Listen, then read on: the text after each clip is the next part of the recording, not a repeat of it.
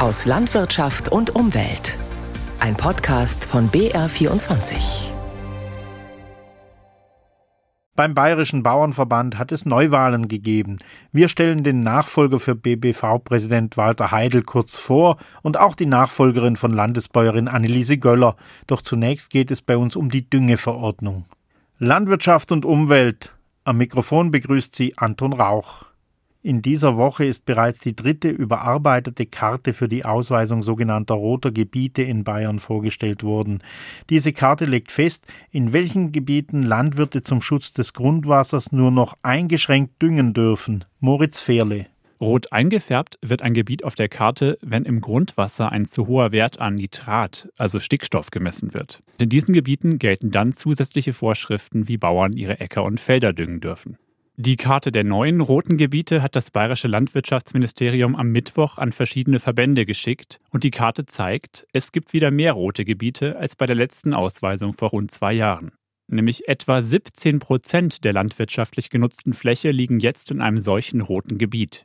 Dort dürfen Bauern dann nur noch 80 Prozent des errechneten Bedarfs an Stickstoffdüngern auf ihren Feldern ausbringen. Das sorgt für Unmut beim Bayerischen Bauernverband. Präsident Walter Heidel ärgert vor allem, wie die roten Gebiete ermittelt wurden.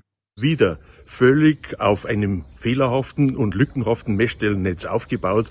Und das ärgert uns seit langem, dass wir hier immer wieder und immer wieder einfordern, wir brauchen eine verlässliche Grundlage. Wir reden an der Stelle weiterhin von Sippenhaft für alle Landwirte, die aus welchen Gründen auch immer ihre eigene Düngung in Ordnung haben und trotzdem zusätzliche Auflagen einhalten müssen. Zuspruch für das veränderte Messsystem kommt hingegen vom Verband der bayerischen Energie- und Wasserwirtschaft. Anders als bei der letzten Ausweisung würden diesmal keine Modellrechnungen mehr herangezogen, lobt Geschäftsführer Detlef Fischer. Sie kommt uns einfach sachgerechter vor. Wir sind ja nicht entscheidend vorwärts gekommen bei der Reduzierung der Nitratbelastung in Bayern. Dafür gibt es überhaupt keinen Grund. Und wenn man dann eine Karte sieht mit viel weniger roten Gebieten, bekommt man halt den Eindruck, hier ist was schön gerechnet worden. Und das hat man jetzt wieder korrigiert. Für die bayerischen Bauern heißt es nun wieder genau hinschauen. Einige werden sich freuen, dass ihr Gebiet aus einem ehemals roten Gebiet wieder herausfällt. Auf andere kommen in den kommenden Jahren neue Vorschriften zu. Dass die Düngeverordnung nur zwei Jahre nach der letzten Anpassung schon wieder geändert wird, liegt am anhaltenden Streit zwischen Deutschland und der EU. Aus Sicht der EU bringen die deutschen Bauern nämlich seit Jahren zu viel Dünger auf ihren Feldern aus. Dieser wird dann ausgeschwemmt und landet als Nitrat in Seen, Flüssen und im Grundwasser. Landwirtschaftsministerin Michaela Karniber zeigte sich enttäuscht über die Entscheidung der EU-Kommission, die letzte Gebietsausweisung nicht anzuerkennen. Allerdings, so Karniber, brauche man nach jahrelangen schwierigsten Verhandlungen endlich Rechtssicherheit mit der EU-Kommission und Klarheit für die bayerischen Betriebe. In Stein gemeißelt ist auch die neue Karte nicht. Landwirtschaftsministerin Kaliber kündigte bereits an, das Messstellennetz weiter auszubauen. Damit kommt sie den Forderungen der Bauern entgegen. 2025 sollen die roten Gebiete dann noch einmal ausgewiesen werden. Kreis- und Bezirksdelegierte des Bayerischen Bauernverbandes haben sich diese Woche in Hersching getroffen. Sie haben viel diskutiert, neue Beschlüsse gefasst und eine neue Führung gewählt. Wir stellen den Nachfolger für BBV-Präsident Walter Heidel kurz vor. Am Ende war es Günter Felsner, der sich in zwei Wahlgängen gegen seine vier Mitbewerber durchsetzen konnte. Angetreten waren auch Gerd Langreiter, Stefan Köhler, Georg Sachsenhauser und Siegfried Jäger. Wie erwartet musste eine Stichwahl entscheiden zwischen Günter Felsner, dem Kandidaten aus Lauf im Nürnberger Land und Stefan Köhler, dem Bezirkspräsidenten von Unterfranken. Mit 65 von 119 Stimmen setzte sich Felsner durch. Der war in den vergangenen zehn Jahren bereits der Stellvertreter von Walter Heidel. Bei seiner Bewerbung hatte der Mittelfranke seine Vision der Zukunft des Bayerischen Bauernverbandes vorgestellt. Wir wissen genau, wir können uns nicht an der Versorgung von außen ausruhen. Wir müssen im Inland unsere Nahrungsmittel und unsere Energie auch produzieren. Und das geht alles nur mit den Bäuerinnen und Bauern und wir sind auch bereit dafür. Und ich glaube, das schafft Wertschätzung für die Landwirtschaft und das schafft Chancen und auch Einkommensmöglichkeiten und Existenzsicherungsmöglichkeiten. Und da wollen wir hinarbeiten. Wir wollen diese Chancen nutzen. Die Zeit ist in Bewegung. Bewegung jetzt. So wolle er einen Mitmachbauernverband schaffen. Außerdem solle der Verband als Ideenfabrik und Taktgeber für Politik und Gesellschaft dienen. Denn, so Felsner, die bäuerlichen Werte seien Vorbild und gleichzeitig Zukunftsvision für eine moderne, nachhaltige Gesellschaft.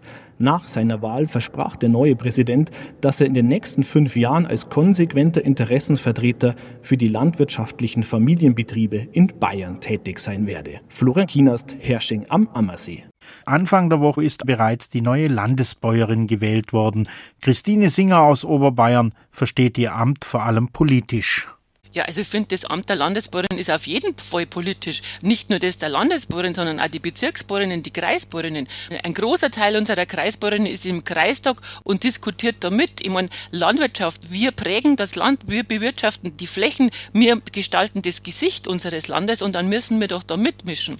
Und ich möchte nur erinnern, wir haben zehn Jahre dafür gekämpft, dass man das Thema Alltagskompetenzen wieder in die Schulen trägt. Und es ist uns gelungen, dass jetzt das zumindest nicht ganz in dieser Form, wie wir es gewünscht habe. Aber es gibt wieder diese Projektwochen Schule fürs Leben, die sind jetzt verpflichtend. Und da sind wir in einem ständigen Austausch gewesen mit dem Kultusministerium, mit unserer Landwirtschaftsministerin, mit dem Ministerpräsidenten einmal, dass man das wieder einführt, weil das wichtig ist. Ernährungskompetenz ist für mich so wichtig wie Lesen und Schreiben. Also ich muss wissen, was ich essen muss, damit ich gesund bleibe.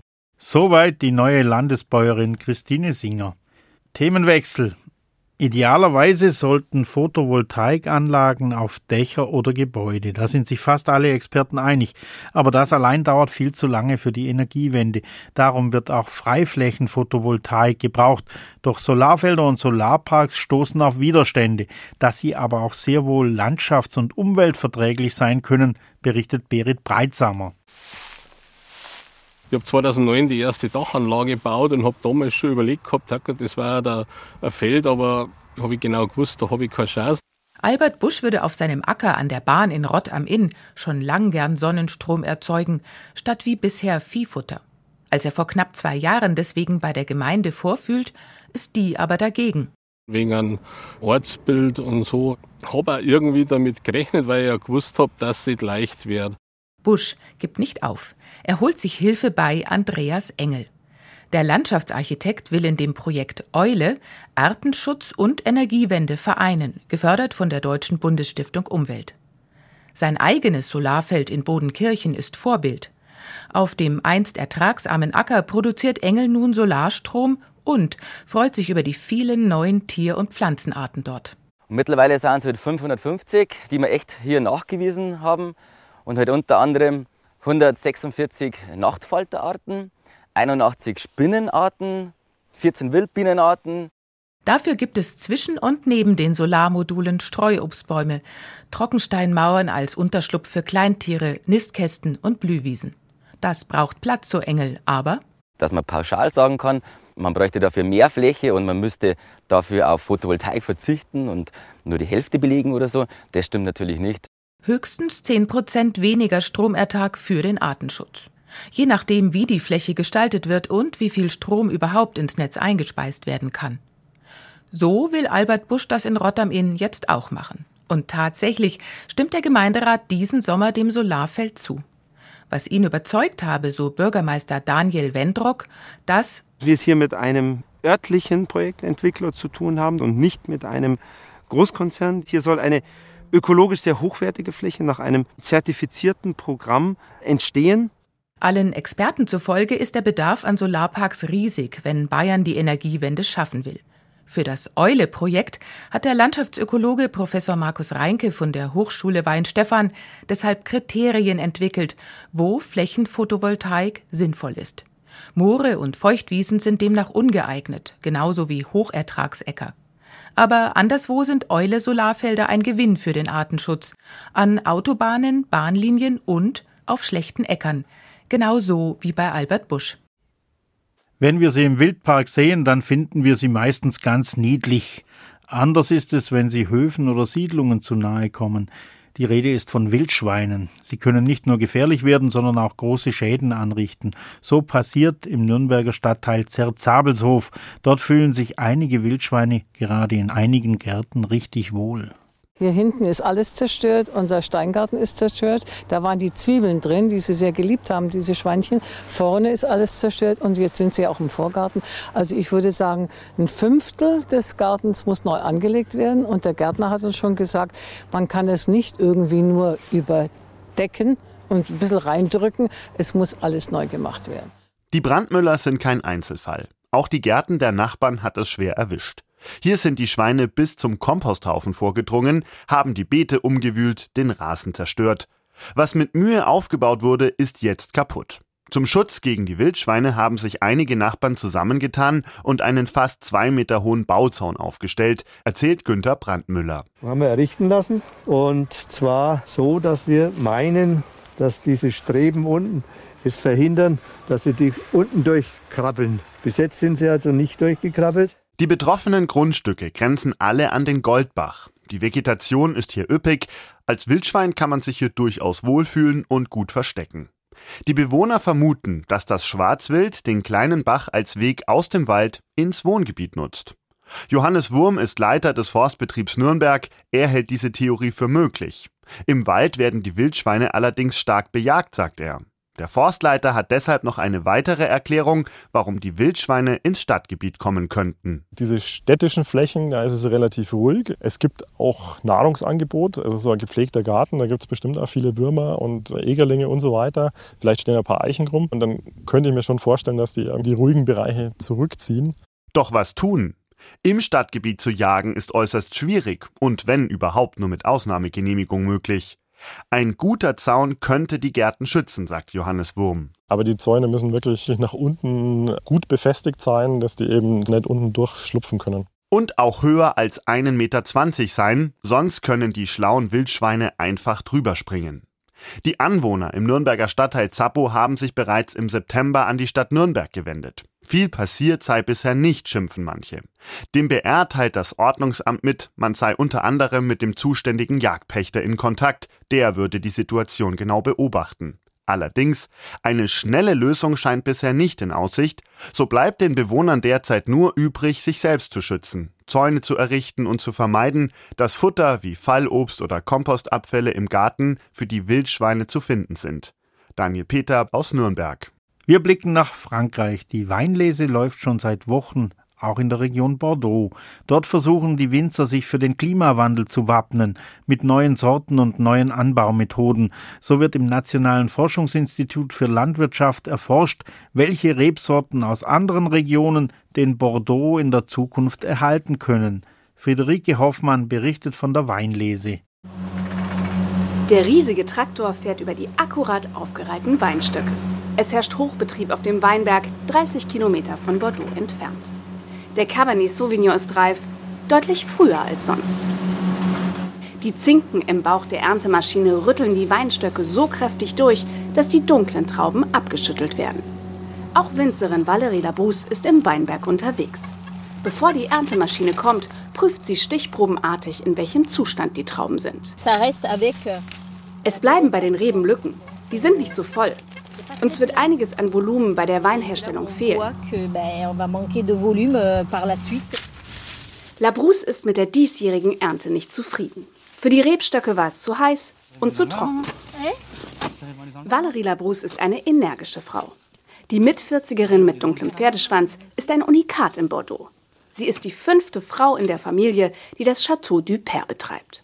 Auf ihren 40 Hektar wachsen Trauben für Rotwein, Weißwein und Rosé. Doch Labrousse hat mit immer extremeren Wetterlagen zu kämpfen und das Klima in der Region verändert sich. Um 1,5 Grad ist die Durchschnittstemperatur im 30-Jahres-Vergleich bereits gestiegen. Wir spüren den Klimawandel an Details. Die Rebstöcke leiden, haben nicht genug Wasser. Wir dürfen beim Bordeaux ja nicht wässern. Der Fachverband für Bordeaux-Weine rechnet damit, dass die Temperaturen in der Gegend um 0,6 bis 5,3 Grad bis zum Ende des Jahrhunderts steigen könnten. Valérie Labrousse macht ihre Weinberge deshalb fit für die Zukunft. Sie hat mit Marcelon und Arinanoa zwei neue Rebsorten gepflanzt, die extremere klimatische Bedingungen besser aushalten können. Ich weiß noch überhaupt nicht, was herauskommt. Wir haben eine grobe Idee. Durch die Wahl dieser beiden Rebsorten wird der Wein recht fruchtig sein, aber mit Struktur. Bis die neuartigen Bordeaux-Trauben von Winzerin Labrousse geerntet werden können, dauert es noch ein bisschen. Sie sind später reif als traditionelle Sorten wie Merlot oder Cabernet. In diesem Jahr will sie aus den neuen Trauben zum ersten Mal einen eigenen Wein herstellen. Insgesamt sechs Rebsorten sind gerade für den Bordeaux-Wein zugelassen worden. Aus heißeren Regionen, alte Kreuzungen und eine vergessene Sorte. Zusätzlich zu traditionellen Trauben wie Merlot und Cabernet. Und Es könnten noch mehr werden. In der Nähe des Dörfchens Saint-Macaire ist Winzer Xavier Planty in seinem Weinberg unterwegs. Früher hat Planty ein großes Bio-Weingut geführt. Inzwischen ist er in Rente, aber er keltert immer noch. Sein dunkelroter Pulli ist zwischen den Merlotstöcken schon von weitem sichtbar. Neues auszuprobieren findet der gemütliche Mann richtig. Er ist aber überzeugt, dass auch die lokalen Rebsorten dem Klimawandel trotzen können. Auf die Anbaumethode komme es an, zum Beispiel aufs Wachsen lassen. Je weiter oben Blätter wachsen, desto tiefer dringen die Wurzeln in die Erde. Sie bekommen so mehr Wasser und die Blätter schützen die Reben zusätzlich. Planty hat trotz des extremen Sommers kaum Ernteausfälle. Er ist überzeugt, dass das auch daran liegt, weil er Gras im Weinberg wachsen lässt. Ich halte meine Erde zwischen den Rebstöcken durch das Gras lebendig. Es ist nicht vertrocknet oder abgestorben. Das Gras wirkt wie ein natürlicher Dünger für die Weinstöcke und schützt vor Austrocknung. Die Technik wird bei Bordeaux-Winzern immer populärer, auch wenn sie viel Aufwand bedeutet. Für die Winzer heißt es auf jeden Fall langfristig denken, denn die Rebstöcke können 30 Jahre oder sogar noch älter werden. In Oberbayern im Landkreis Rosenheim gibt es einen Traditionsbetrieb, für den die Energiekrise und Probleme mit den Lieferketten nicht gar so schlimm sind. Es ist die Schafwollspinnerei Höfer. BR Oberland-Korrespondent Martin Breitkopf hat den Betrieb besucht. Alarm in der Schafwollspinnerei. Matthias Höfer, der Juniorchef, sprintet gleich mal los. Irgendwo bei einer der 60 Spindeln ist ein Faden gerissen. Schnell ist das Problem gefunden. Bei der Naturfaser kommt es halt einfach vor, dass einmal ein Faden irgendwo reißt. So zum Beispiel. Dann holt man sich das Ende von dem Faden quasi wieder und dann tut man den ohne Knoten, ohne irgendwas einfach nur andrehen an den alten Faden. Und dann hat man einen nahtlosen Übergang und dann ist das wieder verbunden. Hier wird aus einer hauchdünnen Wollfaser das Vorgarn gesponnen. In der Halle in Litzeldorf bei Bad Feilenbach dröhnt es, alles läuft auf Hochtour. An der einen Maschine wird die gewaschene Wolle gekämmt, an der anderen gedatscht. Dort wird Merino-Wolle zerrissen, hier das Garn aufgezwirnt.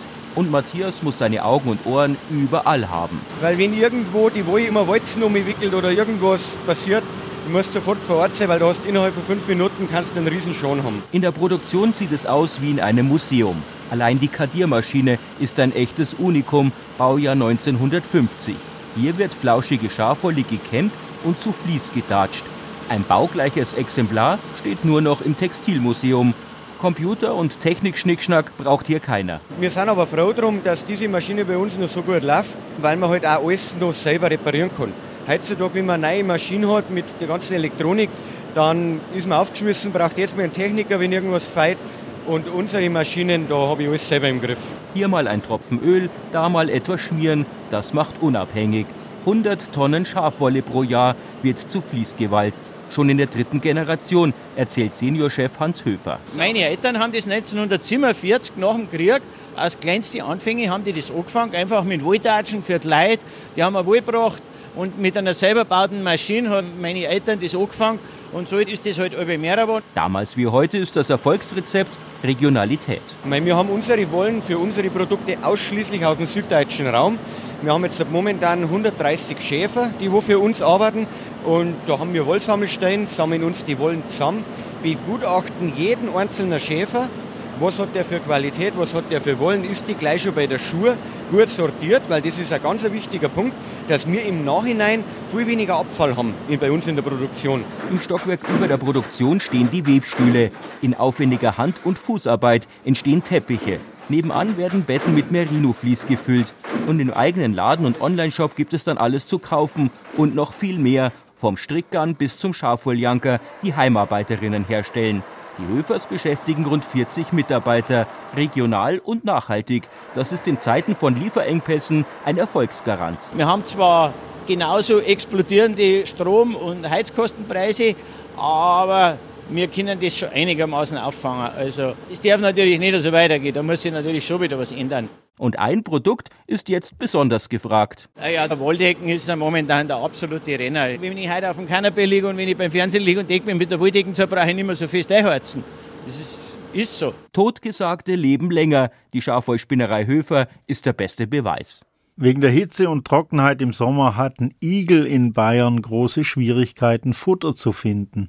Das macht sich nun auch in Tierheimen bemerkbar, wo vermehrt untergewichtige und abgemagerte Igel abgegeben werden. Sie sind zu schwach, um gut über den Winter zu kommen. Vielerorts in Bayern gibt es auch Privatleute, die solche Igel aufnehmen und aufpäppeln. Julia Demel hat eine Igelmutter in der Nähe von Hilpolstein besucht. Schon ab dem Gartentor wird deutlich, hier wohnt jemand, der Igel liebt. Bereits auf dem Weg zur Haustür kommt man an einem halben Dutzend Igelhäuser vorbei. Die Igelmama Marion Hümon-Löffler kümmert sich seit 27 Jahren um kranke oder unterernährte Igel und hat dafür ein eigenes Zimmer eingerichtet. Hier werden die in professionellen Igelboxenschränken erstmal gehalten und werden hier medizinisch versorgt und werden gewogen und da wird eben protokolliert und verfolgt, wie der Igel zunimmt, wie er langsam gesundet, um dann eben wieder ausgebildet zu werden. Die Igelboxen sehen aus wie übereinander gestapelte Hasenställe. Bis unter die Decke ist das Zimmer damit gefüllt. Pro Jahr nimmt Marion Hümon-Löffler bis zu 250 Igel bei sich auf.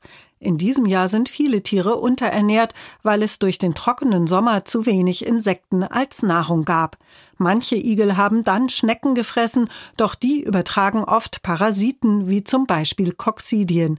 Marion Hümon-Löffler nimmt vorsichtig einen solchen Igel aus einer der Boxen und wiegt ihn auf einer Küchenwaage. Der Igel ist total abgemagert und dehydriert gefunden worden. Er wog auch nur 150 Gramm, also der Igel ist noch keine sechs Wochen alt. Der hat also Koksidien. Der wird jetzt auch mit dementsprechenden Medikamenten behandelt. Und dann ist der Igel auch wieder fit, kann dann eben hier Winter schlafen oder auch wieder ausgewildert werden. Mindestens 500 Gramm muss ein Igel wiegen, um über den Winter zu kommen.